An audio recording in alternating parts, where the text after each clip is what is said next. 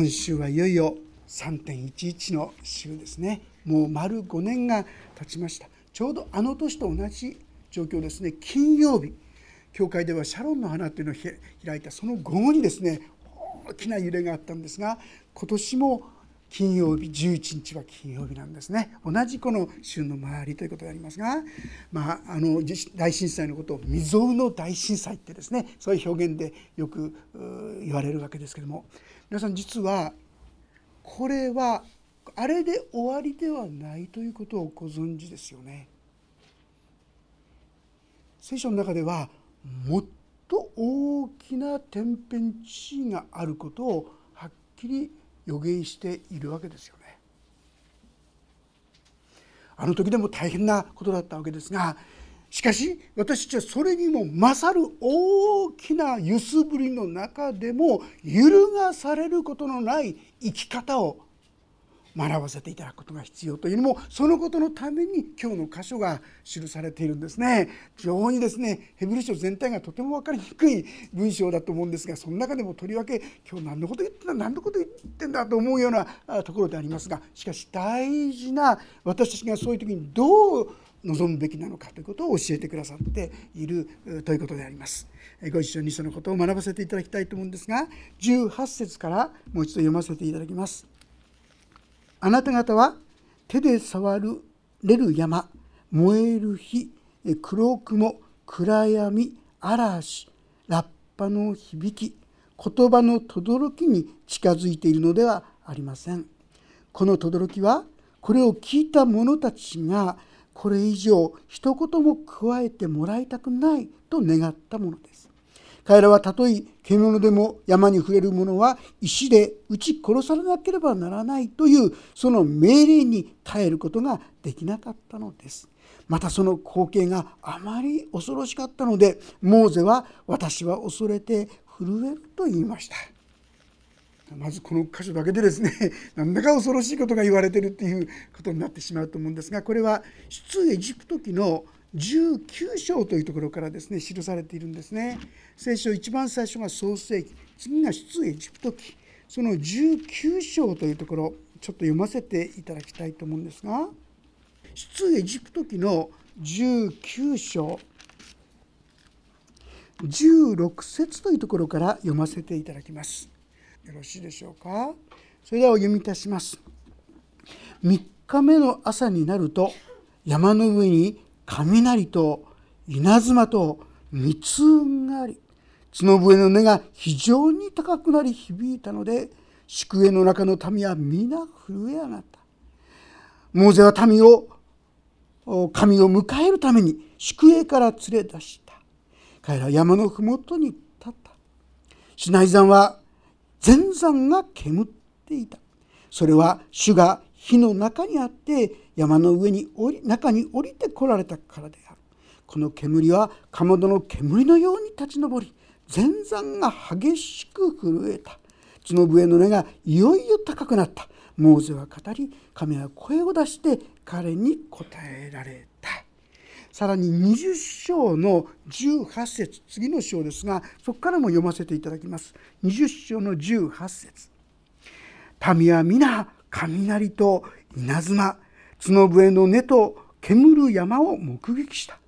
民は見てたじるに遠く離れて立った。彼らはモーセに言った。どうか私たちに話してください。私たちは聞き従います。しかし神が私たちにお話にならないように私たちが死ぬといけませんから。それでモーセは民に言った。恐れてはならない。神が来られたのはあなた方を試みるためなのです。またあなた方に神への恐れが生じてあなた方が罪を犯さないためです。それで民は遠く離れて立ちモーゼは神のおられる暗闇に近づいていった。これはモーゼが神様から10回と言われる。イスラエルの民神の民が守るべき見教えを受ける時の出来事であります。もうですね山がガーッと暗って暗くなっててですねそこに稲光がですね稲妻が走ってですねそして大変な全山が揺れたっていうんですよ。もう大変な恐怖の状況が彼のうちにあったと。そしてそこに声がするんですがもう私たちには語らないでください。猛省を通して聞きますからってこう言うんですよ。この出来事を通して今のところに書いてありますが彼らが罪から離れる。罪を犯さないため。神はですねあ本当に神は恐ろしい方なんだ。幾の念ってもうもう私たちが本当に近づくことも触れることもできないとんでもないお方なんだってことを彼らが深く知って歩むことができるため私たちの信仰生活の中で実はですねこの神を恐れるということは非常に大切な実は一つの事柄であろうと思いますね。信玄の中にですね主を恐れることが知識の始まり主を恐れることは知恵の始まりと書いてあるんです。ともすると私の神様は優しい神様ですよね。そしていつも神様はどこまでもとことんまで私を愛し受け入れてくださる。優しい神様だということを強調している。でそのことは正しいんですけどもそれがあまりこのお方がどんなお方であったかということを私たちは割引して受け取ってしまっていることがないかということなんですよ。本当に私たちは瞬間でも触れた瞬間にもうそこからですね破滅もう神に触れたなら私はもう破滅するしかない。それほどの恐れ多いお方。私がこのままで神の前に出たらばその罪のゆえにたちまちして木っ端みじんにならざるを得ない。それほどに清いお方だという感覚がどうでしょうか。私のうちにはあるでしょうかね。また御霊をいただいてなかったイスラエルの民は本当に神を恐れて神様怖いというところにおいて罪から離れるように導いたわけであります。私たちはともすると今言った神はその愛である優しさそれ事実なんです。でもそのことにおいてもあるいはですね神がそれほどに恐れ多いお方だということにおいてもどうでしょうか？いつの間にか割引して受け取っちゃってないですか？そんなに怖いはずがないとかねそんなに厳しいはずがないとか割引して聞いちゃいますからこっちを割引しますと神様の愛の深さについても完全さについてもまた割引して聞いてしまう。どんなに恐れ多いお方が私たちのために完璧な救いとなってくださったというこの事実を私たちはもっとですね厳かに真剣に受け止めさせていただく必要があるのではないかこういうことなんですね。だからこの10回をもらう時に彼らは本当に恐れおののくような神様のその怖さというものを彼らは体験したわけですよね。さあしかし今日私たちに語らんすことはそのことじゃありません。次のところであります。22節。しかしあなた方はシオンの山生ける神の都天にあるエルサレム。無数の御使いたちの大祝会に近づいているのです。また天に登録されている長子たちの教会。万民の審判者である神。全うされた義人たちの霊。さらに新しい契約の仲介者イエスそれにアベルの血よりも優れたことを語る注ぎかけの血に近づいています。なんかここ読むとまだですね怖いさが続いているようなね感覚の言葉に聞こえるかもしれませんがこれは前の方とは全然違うんですよ皆さん。前の方はただただ恐れなきゃならない怖い怖い存在でしたけどもその神様が私たちの神となってくださった。私たちをその神の部分としてくださっているということなんですよ。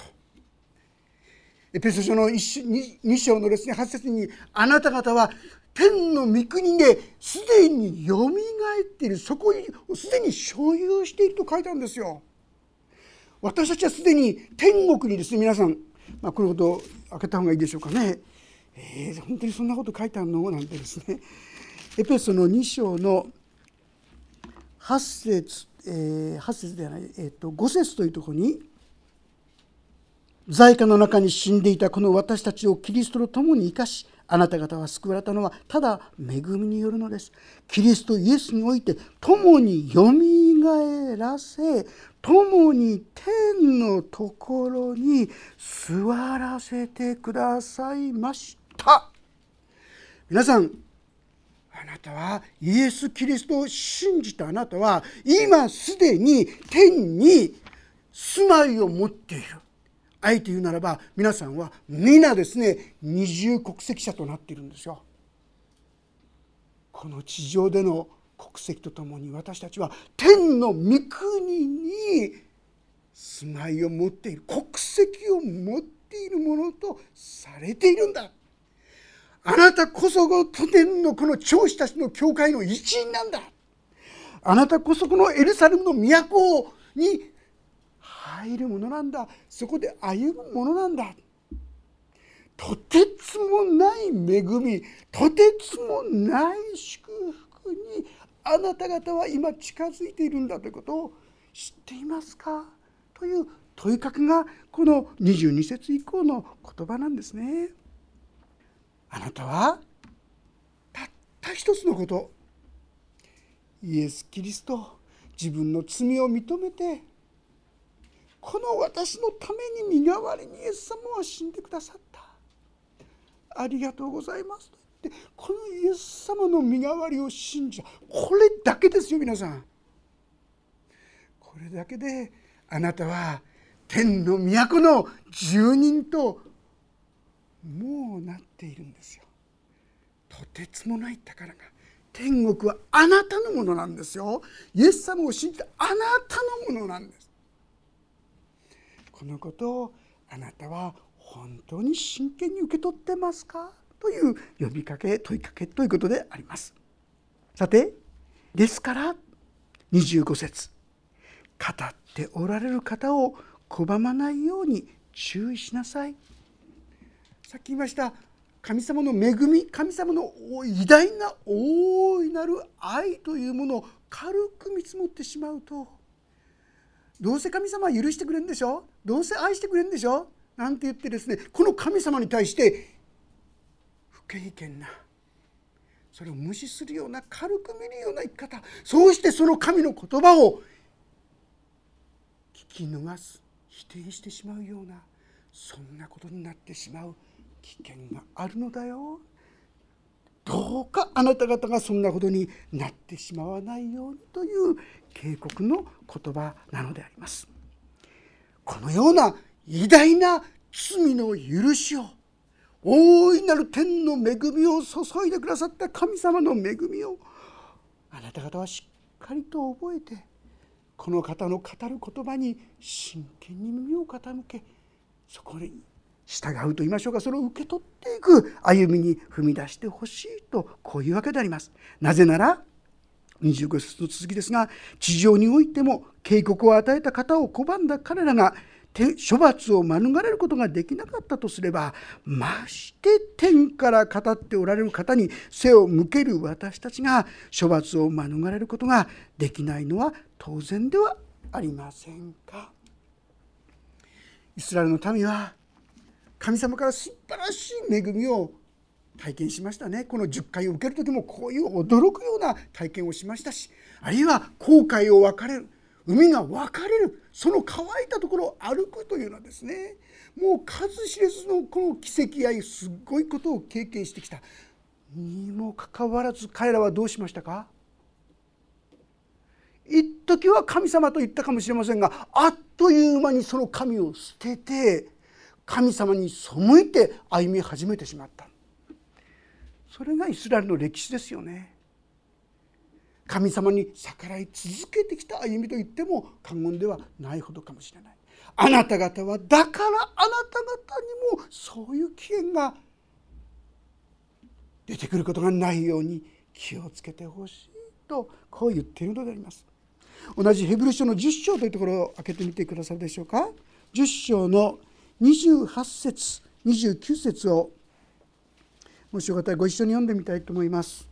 ヘブル書10章の2829ですね。よろしいでしょうか？それではご一緒に読んでみましょう3はい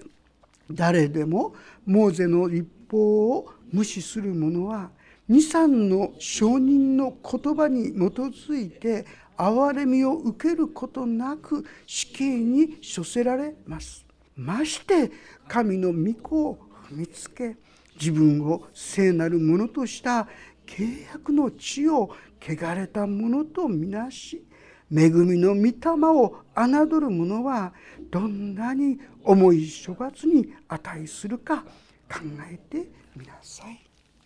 神様はイエス・キリストを示しイエス・キリストによって全ての罪の贖いを成し遂げてその父によって全ての罪から許され清められ今や私たちは神の御霊をいただくことができるものとされたわけですよ。にもかかわらずそのことを小さいこと軽いことと考えてこのことを無視して自分勝手な生き方をするならどうせ神様許してくれるんでしょ？どうせ愛してくれるんでしょ？本当にその重さや深さやその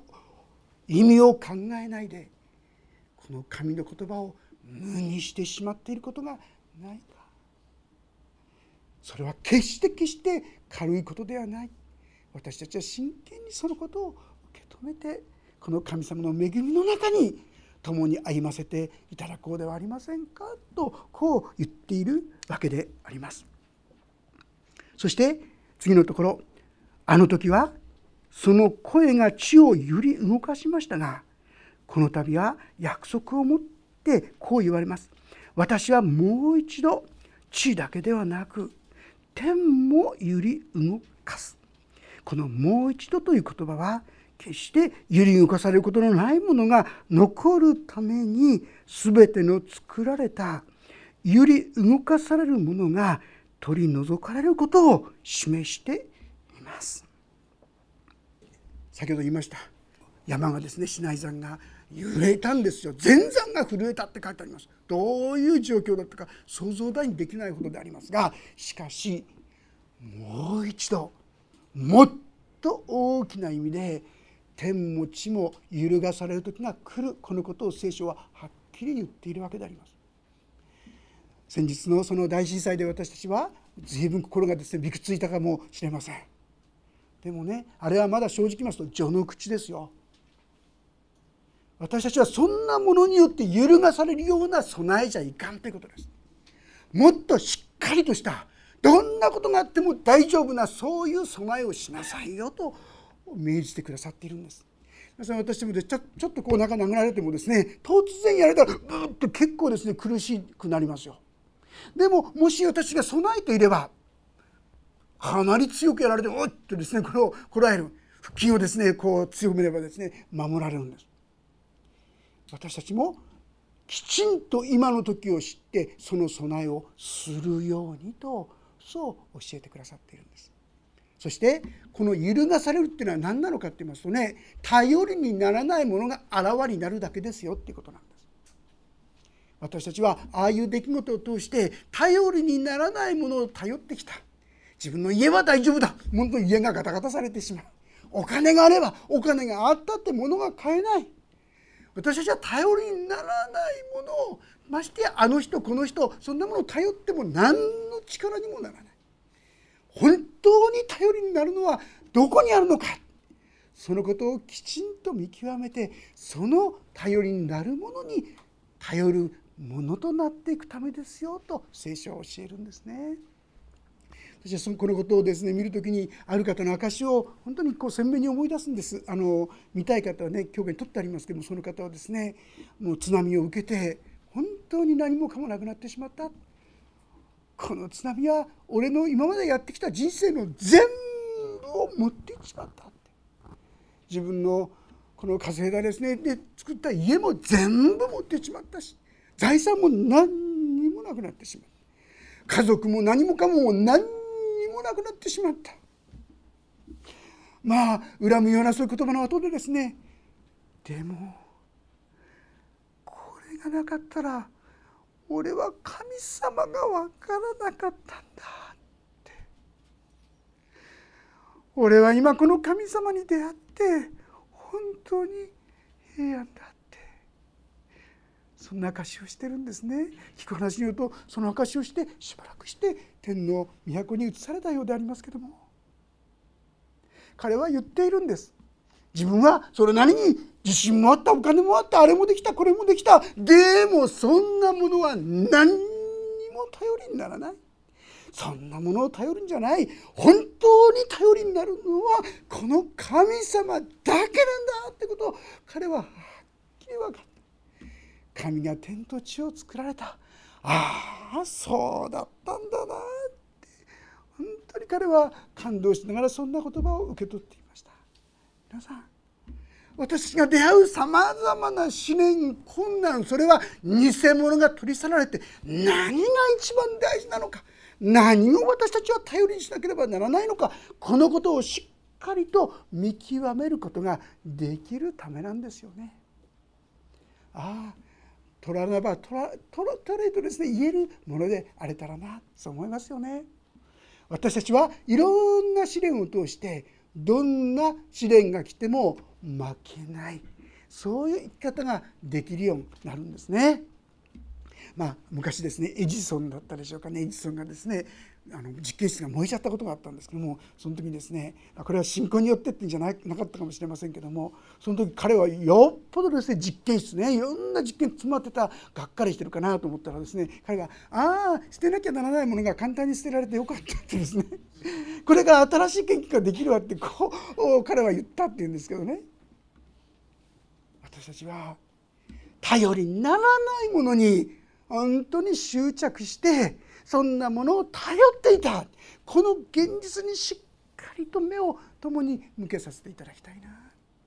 そしてそういったものではなくて本当に頼りになるものにしっかりと目を留めてそこからの真の平安真の平安希望喜びをしっかりと握っていくものでありたいと思います。さあそのために次の言葉が大切ですね。28節。こういうわけで私たちは揺り動かされない御国を受けているのですから。皆さん分かりますか？イエス・キリスト自分の罪からの救い主人生の主と信じておられるあなたは揺り動かされない御国を受けているってこう言うんです皆さん。たった皆さんがイエス様私を救ってくださいと祈ったその祈りがですね神の前には尊いものとして残っているんですよ。そしてそれは揺るがされないそういう土台でありそれがあなたのうちにあるんだということをあなたはどこまで受け取っていますか？ということなんですね。そんなにすごいものを受けていたんだということを私たちはどうもうっかりしてしまうんじゃないかと思いますね。そうか、まあ、これはある未信者が言ったんですけどももし十字架が本当であったならばこのクリスチャン信じる者が犠牲として払うもので高すぎるものはないはずだと言ったっていうのが未信者だっていうのはですね 本当にその十字架の意味を分かったらそういうふうに思えるはずだ私がそこまで思えてるかって言いますとああそうじゃないなと思うところがね多々あるんじゃないかと思います。私はいろんな出来事を通してああ私にはもうかけがえのないこの揺るがされない土台が御国が与えられているんだということにしっかりと共に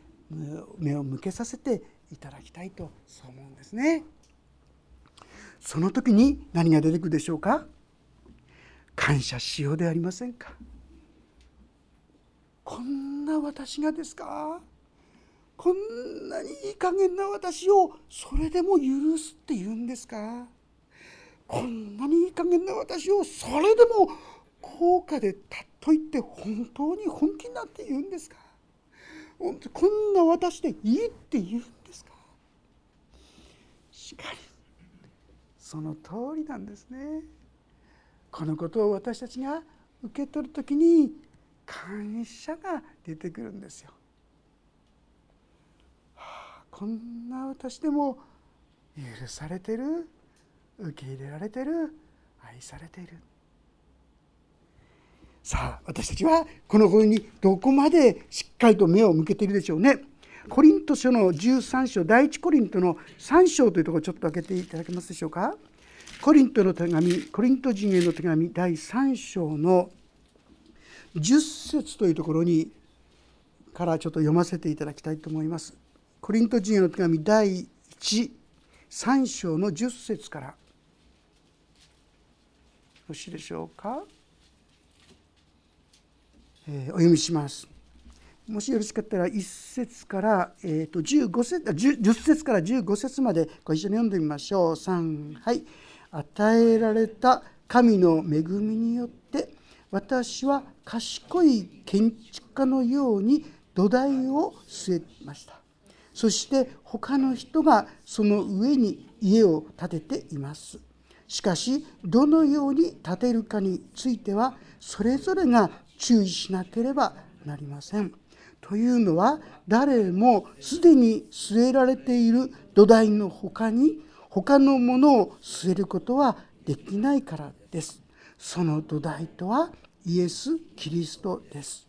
もし誰かがこの土台の上に金銀宝石木草藁などで建てるなら各人の働きは明晰になります。その日がそれを明らかにするのです。というのはその日は火と共に現れこの日がその力で各人の働働きの進化を試すからです。もし誰かの建てた建物が残ればその人は報いを受けます。もし誰かの建てた建物が焼ければその人は損害を受けますが自分自身は火の中をくぐるようにして助かります。皆さん私のこの揺るがない土台イエス・キリストがあなたの救い主となってくださった。この土台はもう決して変わることがないんです。そしてこの土台の上にしかし一人一人は家を建てているんですよ。どういう家でしょうか。ある人は木草藁で建てている。例えば人に認められようとする。人の評価を得ようとするものはこれは木草藁ですよね。しかし本物の愛。それは金銀宝石で建てるものじゃないでしょうかね。私たちはそれぞれがこの土台の上に立てている。苦しくてもなお神様を見上げならだから神の道を歩んでいるならそれはまさしく金銀宝石の道ということができると思います。私たちは両方立てられるんです。木草藁で家を建てることもできます。でもかの日この大いなる揺すぶりの日には私そのものは建て耐えられませんね。崩れてしまうでしょう。残るのはただと台だけですね。でも幸いですね。火の中にこうくぐるようにしても土台だけは残るんです。イエス様を信じたってことだけは残るんですね。これは幸いです。でもそれ以外のものが全部燃えちゃうとしたらちょっと悲しいですね。私たちの建物はどうでしょうかね。この火に耐えるようなものとなっているでしょうかね。それとも本当にしっかりとしたものになっているでしょうか。震災の時にですねこのインターネットに書いてあったんですけどね。こんな人がいたそうですね。あの震災の時にコンビニに行ってその人はですね会計をやってる人だったそうです。もう手動のあれですよね。電気消えちゃってますからね。でそれでこうあのやってたんですけどその人はですね金を持ってるんです。金持ってその人がですねコンビニ来たと思ったら店の中のものを全部買い占めちゃったんですよ。で会計をしながらもねなんて人だって思いながらねこんな時にこう自分だけにこう買い占めるなんてと思ってたんですけども。会見が終わったと思ったらですねその人はその品物を持ってですねそしてどうしたかと言いますと駐車場のところに行ってそれをみんなにですね「皆さんこれ取ってください持ってってください」って言ってそれをですねみんなに与えたんだそうです。彼はそれを見ながらですね最初はなんていう嫌ななんていうこんなですね人だと思ったんですけどもなんていう人かなって彼は思ったって書いてましたね大人になったら俺もああいう人になりたいってね彼はその願ったそうやってですねみんなに分けちゃったらもう何にも残ってなくなかったそうですが「あなたのものなくていいんですか?」って言ったらその人は「えー、でもうちにはね最低限の食べるものはありますから第一私はこうして今金があるので今この時にはせめてご近所さんの周りの方にできることをさせてもらいたいもらおうと思ってるんです。じゃあ次のコンビに行きますのでって彼はさっと言っちゃってたんです誰にも名前も知らなくても愛の技に生きる神様はそんなことを覚えてくださるのかもしれません。私たちはどうでしょうか？あなたには土台があるんです。イエス・キリストという土台があるんです。もしそこが不安な方はですねもう一度イエス・キリスト私の罪からの救い主人生の死として信じます。これだけでいいんですね。あまりにも簡単であるゆえに私たちは神様の恵みもちっちゃい簡単だと勘違いしているんですがこれはとてつもないこれは宝物なんです。その宝物を無にすることがないように。ともするとですね軽く聞き流してしまう。ああまた言ってるなんてね。命がけて私たちを愛してくださって私たちを買い取ってくださったこういうところから語られる言葉の一つ一つをもう一度私たちは真剣に受け止めさせていただく。そして本当にこんなものをそれでも許してくださる。受け入れてくださることを感謝しますともっともっと感謝を捧げることができるのではないでしょうか。このヘブル書の最後言葉はですから感謝をしようではありませんか。ともすると十字架さえもですね私たちはちっちゃい軽いものになってしまうかもしれません。聖書は我が魂を主を褒めたたえよ主のよくしてくださったことを何一つ忘れるなと言ってるんですが私は自分自身のことをいつもその御言葉を読むとさて何かいいことあったかなってですね 主のよくしてくださったことを何一つ覚えていないっていうのが時々の私の心ですよ。こんな私たちでもなおイエス様を見上げると分かったかい？あなたのために私はこの罰を受けて十字架にかかったよと言ってくださる。このことをいつもいつも思い起こすなら主よ感謝します。主を感謝しますと感謝が当然のように出てくるんじゃないでしょうか。そしてこの感謝こそが次のところにありますがこうして私たちは慎みと恐れと思って神に喜ばれるように奉仕をすることができるのです。私たちがこうして自分が受けた恵みをですね本当に本当に感謝し始める時にああこの神様に私ができることがあったらやらせてもらおう。あのことをあこれならできるかもしれない。あれなら。私たちにはこの感謝こそ神様に仕えていく力の源になっていくんですね。もっともっと多くのことあなたの祈りが聞かれる。なんどんなに感謝していいでしょうか。あなたのいつでも共にいてくださる。どんなに感謝したらいいでしょうか。あなたを助けてくださる。私はこの感謝をもっともっと主に捧げそれで主に喜ばれる。捧げ物をしていきたいそう思うんですね。神様はそんな私たちに天の恵みをもって豊かに注いでくださるのです。そして一番最後に私の神は焼き尽くす火ですと書いてあります。もう意味わかりますよね。私の歩んできた道は焼き尽くされてしまうような生き方でしょうか。それともあなたの生き方は尊い。本当に神に根ざした真の愛に生きるものであったと言われる永遠に残ると言われるものとなっているでしょうか。焼き尽くされてしまうようなもののためではなくて永遠に残ることのために私たちももっと生きる感謝して生きるそしてそこに一歩また二歩使えていくものとなっていくお願いとならせていただきたいと思います。お祈りをいたします。天の神様私たちは決してあなたを本当にあるがままに正しく受け取ってきたかといえばその厳しさにおいてもその優しさにおいても割引してこんなもんじゃないかと高をくくったようなそんな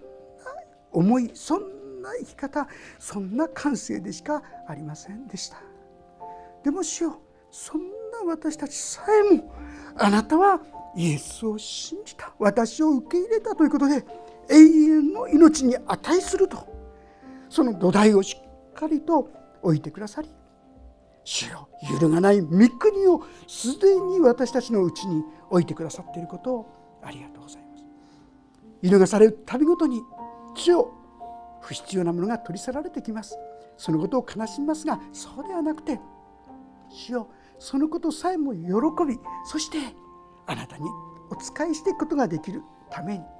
どうぞ私たちがいつも感謝するこの救いをこの十字架の技をもっともっと感謝していくものとしてくださるようにお願いします。それこそがあなたに真に仕えていく原動力であると教えてくださって感謝します。主よ受けたものを軽く考えてしまう私たちを許してください。あるがままにその驚くべき主よその恵みの偉大さを私たちがもっと知ることができそして感謝していくことができる